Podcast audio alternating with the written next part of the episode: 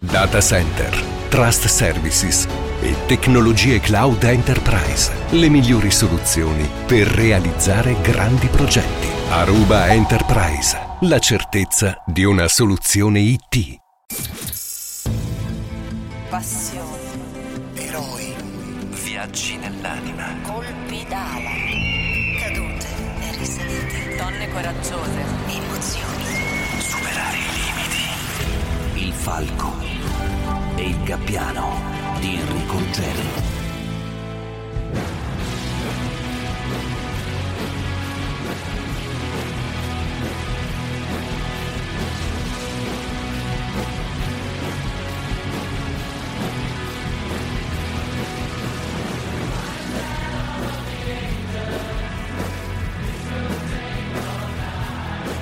Per un musicista, per una rockstar, sentire migliaia di persone che urlano, che cantano a squarciagola una sua canzone è, è un evento quasi normale, soprattutto se sei famoso nel mondo e suoni nei più grandi stadi del mondo. Però che una tua canzone venga suonata contemporaneamente da migliaia di musicisti è una cosa che riesce a mettere i brividi anche alla star più cinica, più consumata. E questo è proprio quello che è successo nell'estate del 2015. Cesena, una distesa immensa di chitarristi, bassisti, batteristi, cantanti, tutti che si sono ritrovati per suonare assieme Learn to Fly dei Foo Fighters. E non l'hanno fatto per sensazionalismo, per entrare nel Guinness dei primati, l'hanno fatto con uno scopo preciso, registrare un video, inviarlo alla band per invitarla a andare a suonare in Italia, a venire a suonare da noi, a Cesena. E il destinatario di questo messaggio ha un nome e un cognome, è il leader di questa band, che è anche il protagonista della nostra storia di oggi, Dave Grohl.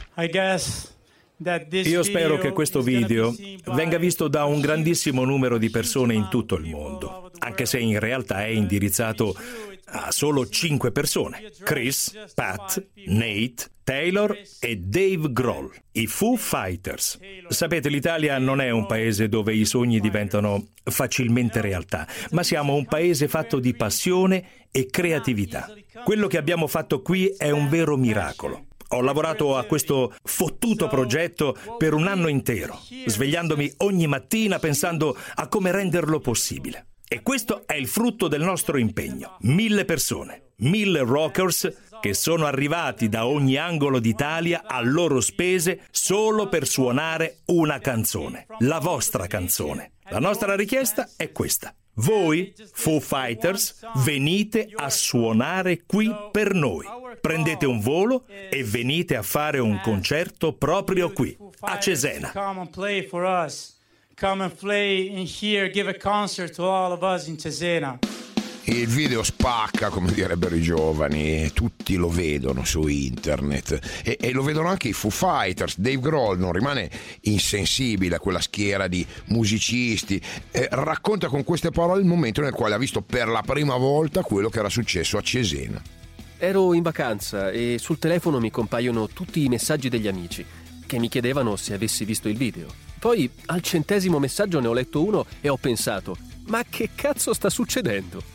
Ho guardato il video, mi sono messo a piangere. Era follia pura. Ci avevano fregato. Non potevamo dire di no.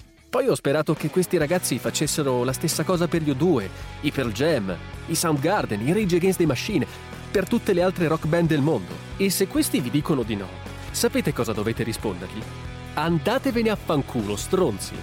L'episodio che vi abbiamo proposto in apertura della nostra puntata di oggi racconta alla perfezione il modo di fare di Dave Grohl, che è una rockstar particolare, diversa dalle altre per tanti motivi e noi ve li racconteremo questi motivi. Lui è uno molto eh, lontano dai canoni ai quali siamo abituati.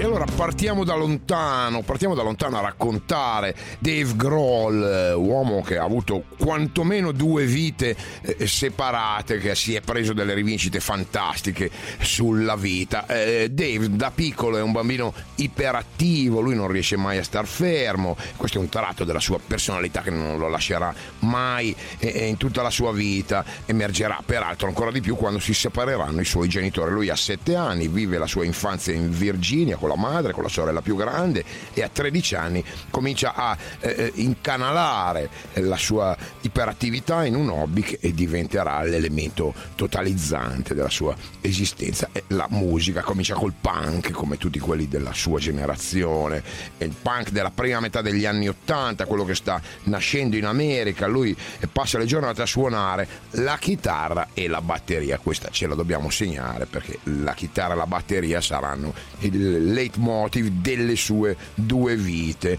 Peraltro non suona una vera e propria batteria a cuscini messi sul letto che lui colpisce come se fossero i tamburi, i piatti, poi ascolta musica anni 70, fuma tanta erba come la maggior parte degli amici con i quali si trova a suonare negli scantinati.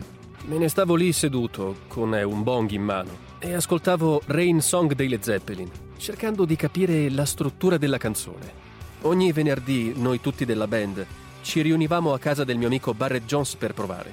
Suonavamo musica e ci vendevamo gangia. Ma ero uno strano tipo di sballato, un intellettuale. Al primo anno delle superiori ero ancora vice capoclasse. Come viene raccontato da Everett True nella biografia Nirvana, la vera storia, quando a 17 anni Dave viene espulso dalla scuola, lui non vive male la vicenda, anzi da quel momento può dedicarsi totalmente alla musica, i genitori non se la prendono con lui, in realtà cominciano a essere orgogliosi della sua scelta, non gli metteranno mai i bastoni tra le ruote, anche se eh, chiaramente ha di fronte una vita insolita e piena di incognite. Comincia a suonare con molti gruppi, parte per delle tournée nei locali del Nord America, poi arriva una svolta quando viene scelto come batterista degli Scream. Gli Scream erano una band punk dei primi anni 80, Dave era un loro grande fan e quindi alla prima prova lui conosce già tutti i loro pezzi a memoria e, e li sa suonare sia con la chitarra che con la batteria, insomma realizza un sogno, passa mesi in giro col furgone della band, dorme per terra in casa d'amici, vive dei, dei, dei pochi spiccioli eh, racimolati dalle sue esibizioni perché gli Scream insomma, sono una band di nicchia, non sono certo delle rock star, lo hanno scelto perché ha un modo di suonare diretto, aggressivo, che è perfetto per il loro stile, sa fare i cori, eh, in realtà sa cantare, ma questo lo vedremo più avanti, sa eh, fare i cori che è una qualità che non tutti i batteristi hanno. Tra i tanti gruppi che a questo punto lo vorrebbero con loro ce n'è uno in particolare, uno che ha cambiato già quattro batteristi nei suoi primi anni di attività, eh, vede eh, in Dave l'uomo giusto. Questo gruppo a questo punto della nostra storia è formato da due persone, uno si chiama Chris Novoselic, è un bassista e eh, l'altro suona la chitarra e canta, si chiama Kurt Cobain e la band è quella dei Nirvana. Non sapevo cosa aspettarmi. Conoscevo i Nirvana solo dalla copertina di Bleach e sembravano schifosi ragazzini bikers del cazzo. Non mi aspettavo che fossero gentili come invece si sono rivelati. Ero stato a Seattle due mesi prima di entrare nei Nirvana. All'epoca non era ancora la città più sovraffollata d'America. Era progressista, di sinistra. Mi piaceva tanto Seattle, ma non conoscevo nessuno. Così mi sono presentato con il mio scatolone e Christ e Kurt mi sono venuti a prendere all'aeroporto. Cercando di essere amichevole, offrì una mela a Kurt. No, grazie, mi disse lui. Mi fa sanguinare i denti. Cobain e il nuovo Selic sono due persone particolari, non è facile andare d'accordo con loro. Dave riesce a spazzar via la diffidenza iniziale, ce la fa, di Kurt Cobain abbiamo già parlato in una nostra puntata di qualche anno fa, il ragazzo particolare ipersensibile, eh, durante l'infanzia vive malissimo la separazione dei genitori, non supererà mai del tutto quello che mh, mm, andrà a tradursi in un deficit dell'attenzione che lui cura con massicce dosi di Ritalin, che è uno psicofarmaco di quelli all'americana, quelli che i medici eh, distribuiscono ai bambini come fosse una caramella, che però ha effetti collaterali molto gravi. Novoselic è croato di origine, viene da una famiglia di emigrati, da ragazzini lui e suo fratello rubavano, vandalizzavano il quartiere, insomma erano due disadattati, quando tornavano a casa si beccavano ogni giorno un sacco di botte da parte del padre. Christ trova eh, due eh, rifugi, due fughe dalla realtà, uno è il basso e l'altro è l'alcol. Con l'arrivo di Deva alla batteria, insomma, è come se i Nirvana avessero trovato l'ingrediente mancante per formare un cocktail perfetto. Con i Nirvana il processo di creazione musicale Era così semplice, puro e reale. Kurt era un grandissimo scrittore di testi, aveva una voce bellissima e sapeva scrivere delle canzoni davvero semplici. Ho imparato molte cose da lui, soprattutto come scrivere le canzoni. Stare in un gruppo con lui è stata un'esperienza unica che nessuno mi avrebbe potuto far vivere. È lo stesso Grohl che eh, racconta di quei primi momenti, quei primi anni nei Nirvana in un documentario Foo Fighters Back and Forth. E lui diventa subito amico di Kurt anche perché entrambi insomma provano poi una grande stima nei confronti del loro leader perché in quella band il leader è Kurt Cobain. Il livello di confidenza diventa alto lui comincia a potersi permettere anche di criticare le scelte di Kurt. E una di queste scelte che mh, lui ritiene sciagurate, che molti, me compreso, ritengono sciagurate, è la scelta della compagna Courtney Love. La loro è una storia distruttiva che fa del male soprattutto al più fragile dei due, che è Kurt. Lui glielo fa notare spesso. Intanto però la band si chiude in studio, prova a registrare, non hanno tanti soldi, vivono un po' la giornata. Grohl racconta che per molti mesi si è sfamato con tre hot dog fritti al giorno perché costavano solo 99 centesimi. E Nirvana nel frattempo girano nel Nord America, cominciano a farsi un nome sul campo, fanno la gavetta, piano piano il pubblico aumenta e poi arriva l'esplosione perché esce Nevermind, il primo disco dei Nirvana con Dave Grohl alla batteria, siamo nel settembre 1991. Abbiamo capito che stava succedendo e cambiando qualcosa quando l'atmosfera ai concerti cambiò all'improvviso. Iniziarono a venire a sentirci gente alla moda, hipster, personaggi della scena underground, un sacco di fighetti e ci chiedevamo come mai ce ne fossero così tanti. Era strano. Come faceva a piacergli la nostra musica? Erano gli stessi che a scuola ci prendevano a calci in culo perché ascoltavamo questa musica. Nessuno dei tre avrebbe mai pensato di diventare milionario grazie a un disco, e però con Nevermind succede nel giro di pochi mesi i Nirvana passano da, da, da straccioni a milionari, devono imparare subito a gestire tutto quel benessere arrivato all'improvviso. Dave, per esempio, con i primi guadagni si toglie qualche sfizio infantile che da bambino non era mai riuscito a soddisfare. Era incredibile. Siamo passati da vendere amplificatori e chitarre per riuscire a mangiare ad avere milioni di dollari in tasca. Io che vengo da Springfield, Virginia, sono passato da squattrinato che lavorava alla Tower Records a uno sistemato per il resto della vita. Ricordo la prima volta che abbiamo preso un assegno da mille dollari. Eravamo così emozionati. Andai fuori a comprare una pistola ad aria compressa e un Nintendo. Due cose che avevo sempre voluto da bambino.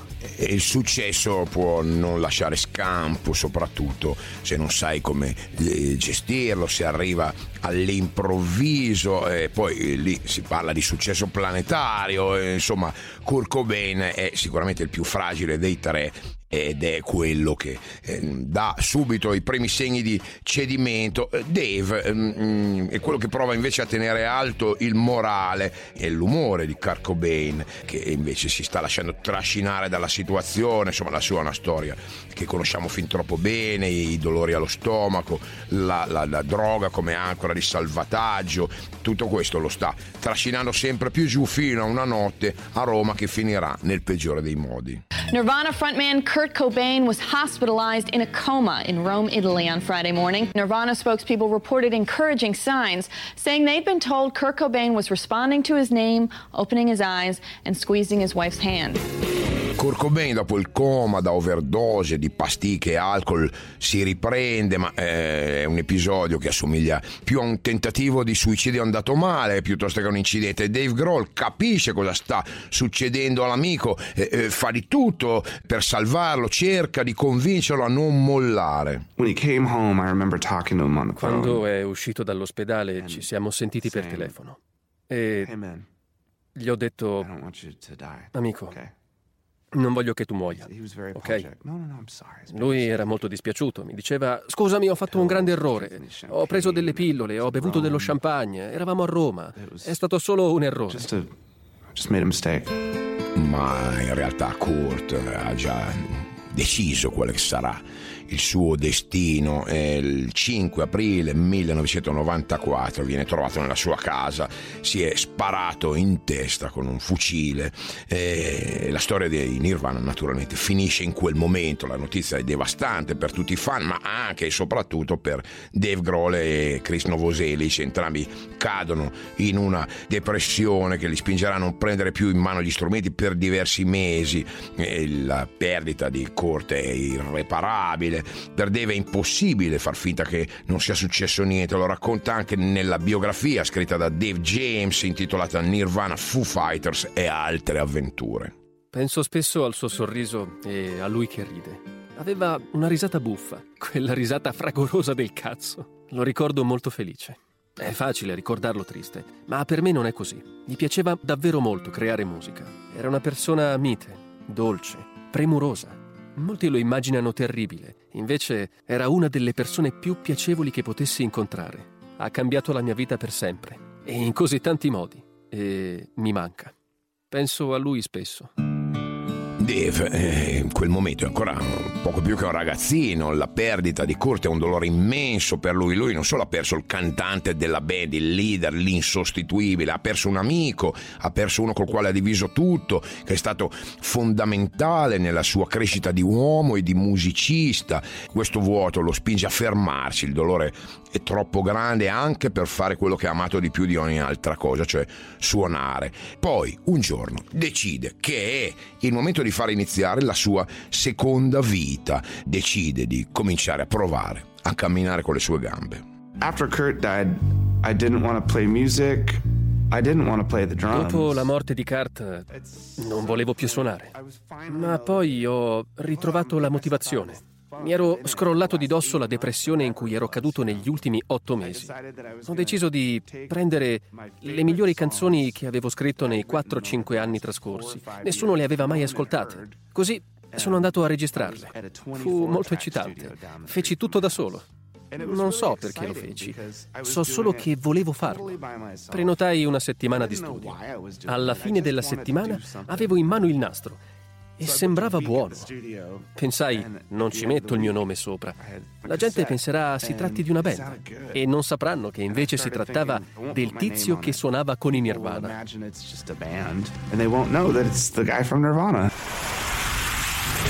Il falco e il gabbiano.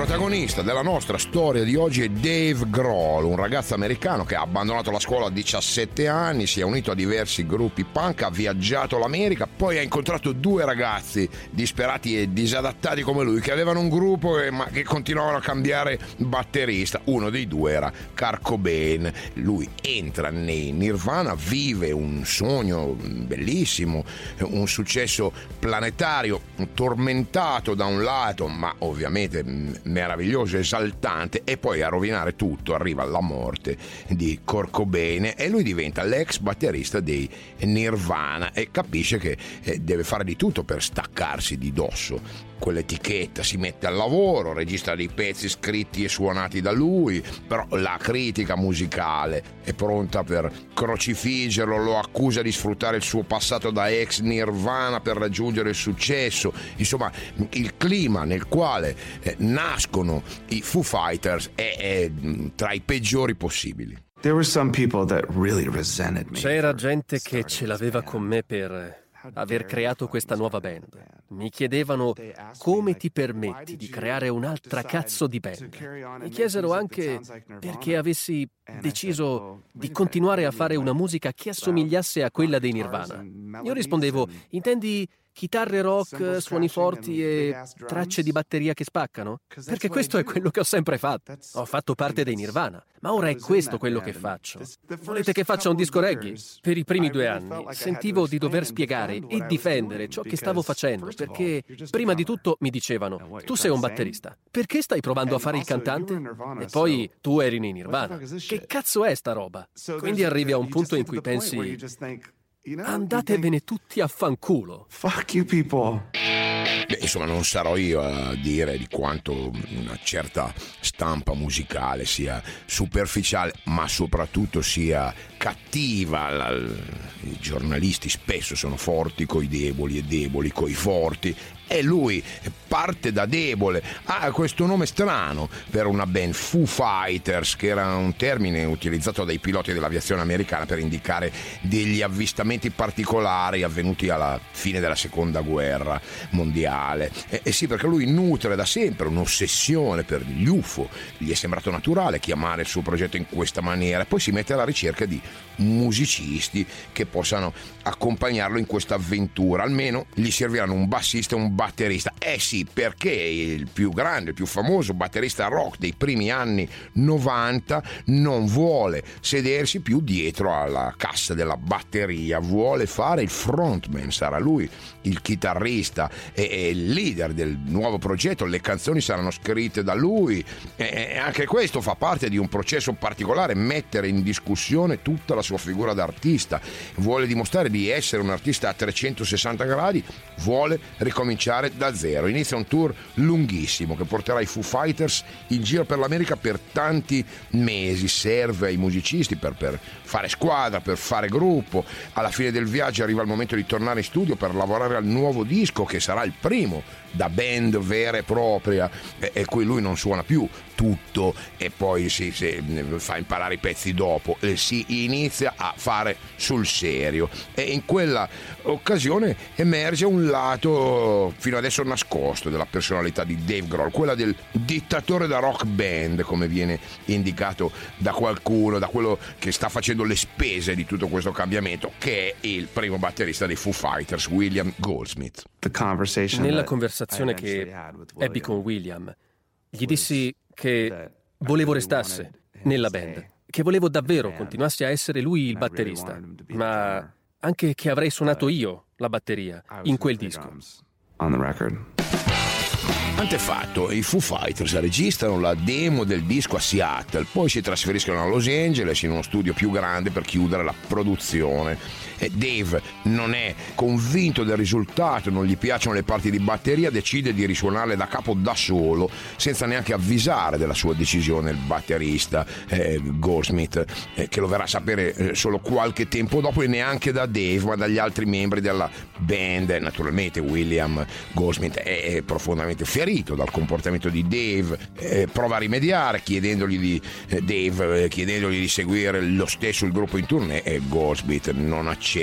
E allora al suo posto arriva Taylor Hawkins che è un batterista capace di essere potente come Grohl ma dotato di una tecnica maggiore e l'arrivo di Hawkins fa bene a tutta la band che con lui alla batteria fa il definitivo salto di qualità. When I've written a song, quando scrivo una canzone ho le idee chiare su dove debbano cadere gli accenti di base. È un modo elaborato per dire che so già come dovrà uscire il suono della batteria nella mia testa mentre lo sto facendo. Non è necessariamente una cosa giusta da dire a un compositore che collabora con altri musicisti. L'arrivo di Hawkins segna l'inizio di una nuova era per i Foo Fighters.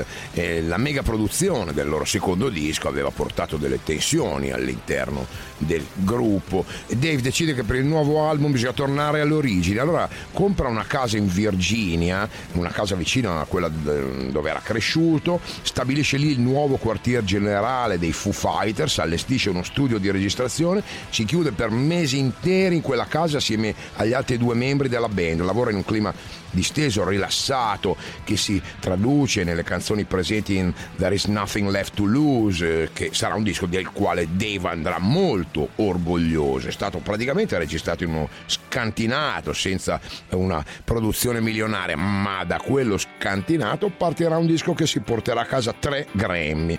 Proprio quando arriva il successo, però l'atmosfera si guasta ancora una volta. Estate 1999, i Foo Fighters sono in giro per il mondo, stanno facendo da spalla ai Red Hot Chili Peppers. La vita on the road naturalmente è molto divertente, alla lunga forse insomma per qualcuno diventa noiosa e ripetitiva, non per me. Dave e i suoi soci cercano dei diversivi per spezzare la routine, insomma cominciano a bere, bevono sempre di più, bevono prima di suonare, più di una volta salgono sul palco completamente ubriachi, ubriacandosi prima dei concerti tutto sembra più leggero, le loro performance però calano vistosamente quando bevi molto prima di un concerto, poi ti sembra di aver suonato benissimo e non è così. La salute ne risente perché loro insomma non avevano il fisico di un Lemmy, dei Motorhead o di un Keith Richard. A pagare il prezzo più alto sarà proprio l'ultimo arrivato Taylor Hawkins che durante il tour in eh, Inghilterra entra eh, in coma ed entra in una clinica di Londra e per Dave sembra un po' di rivedere un brutto film. Dave è il mio migliore amico, forse anche di più. È come un fratello, davvero. Lui era se io fossi stato con lui, se fosse successo qualcosa a Dave, se fosse stato a un passo dalla morte, io sarei impazzito e lui stava impazzendo. Dopo la mia overdose del cazzo andammo via da Londra e due mesi dopo iniziamo a registrare. We start trying to make this record. Hawkins rimane in coma per due settimane intere, Deve lì al suo fianco, prega che l'amico torni quello di prima. E poi per fortuna quando Taylor eh, eh, si risveglia si vede che non ha danni cerebrali, insomma riprende presto a suonare, tutto finisce bene, questo episodio naturalmente lascia delle tracce nella band e si spezza quel clima di complicità, di, di armonia, l'avventura dei Foo Fighters sembra destinata a finire presto, Grohl intanto è irrequieto, si sta dedicando a altri progetti come quello dei Queen of the Stone Age con i quali torna a suonare la batteria, Dave ha bisogno di qualche mese di pausa prima di rivedere i Foo Fighters e di rimettersi con loro al lavoro, tornano in studio, una settimana dopo hanno già in mano il nuovo disco registrato fatto tutto d'un fiato come si faceva una volta. Foo Fighters e Dave Grohl non hanno cancellato le loro radici, proprio per questo, anche a distanza di anni, restano una delle rock band più amate al mondo. Il falco e il gabbiano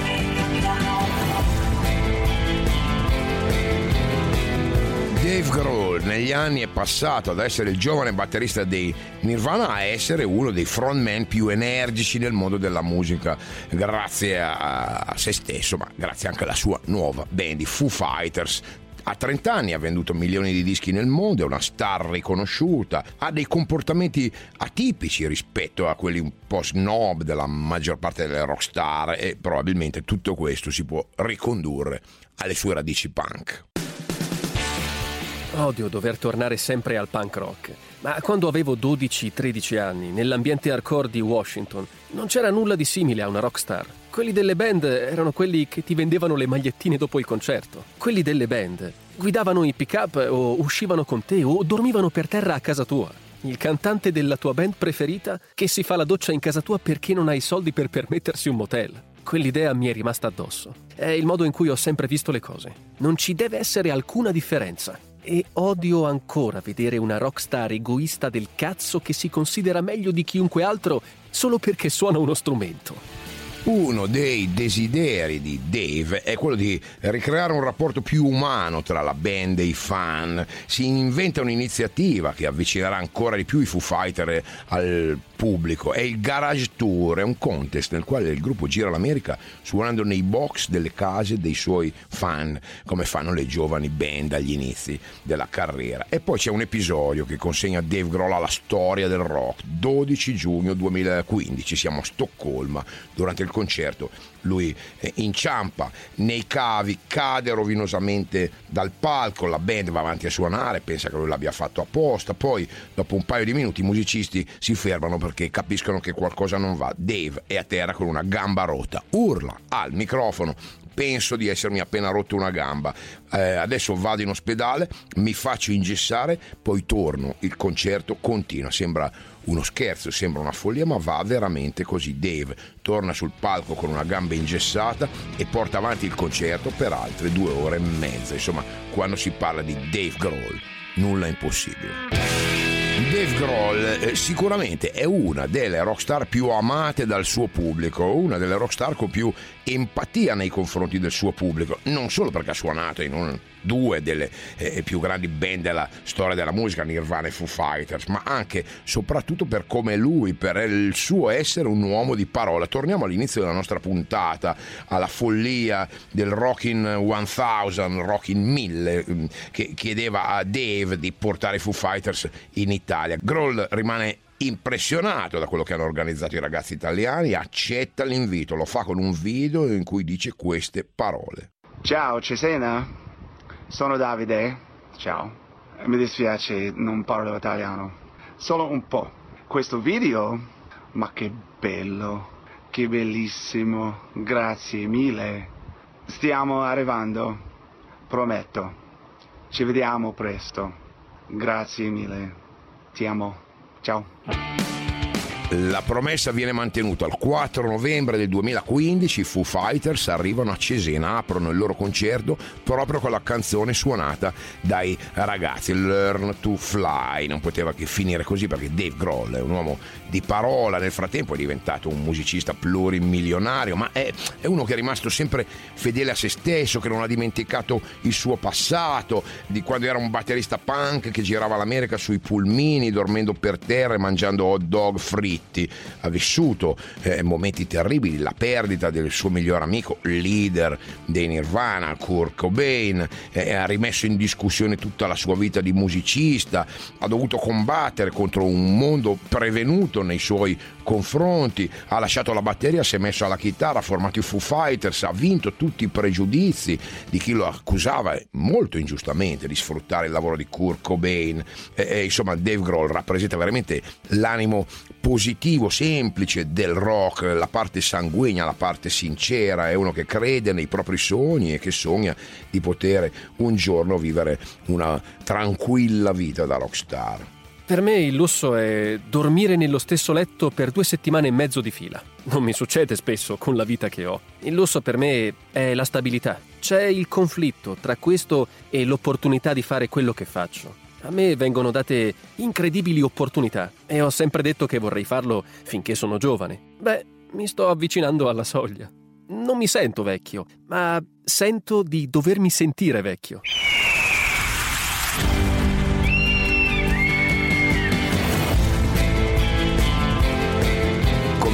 Tutte le rockstar, anche Dave Grohl ha raccontato che voleva smettere di suonare a 33 anni, adesso ne ha più di 50 e gira ancora per tutto il mondo, ma insomma questo è un dato comune. Eh, Mick Jagger diceva io non suonerò mai a 50 anni a Las Vegas per le vecchiette, adesso il vecchietto è lui, ma continua ad andare in giro a suonare. È partito Dave Grohl dai piccoli locali della Virginia, è arrivato a Wembley, non smette mai di progettare, di dar vita a nuove band, non sta fermo, eh, se non suona con i Foo Fighter lo fa con un altro supergruppo del quale fa parte, Them Cooked Vultures, ehm, nel quale spicca peraltro il nome di uno dei suoi idoli di sempre, John Paul Jones dei Led Zeppelin. Eh, insomma, lui se la gode, se la gode con la musica perché ha capito perfettamente che essere travolti dalle ansie può rendere il ruolo di musicista uno dei ruoli più brutti del mondo e invece eh, il musicista è uno dei mestieri più belli del mondo e lui ha reagito,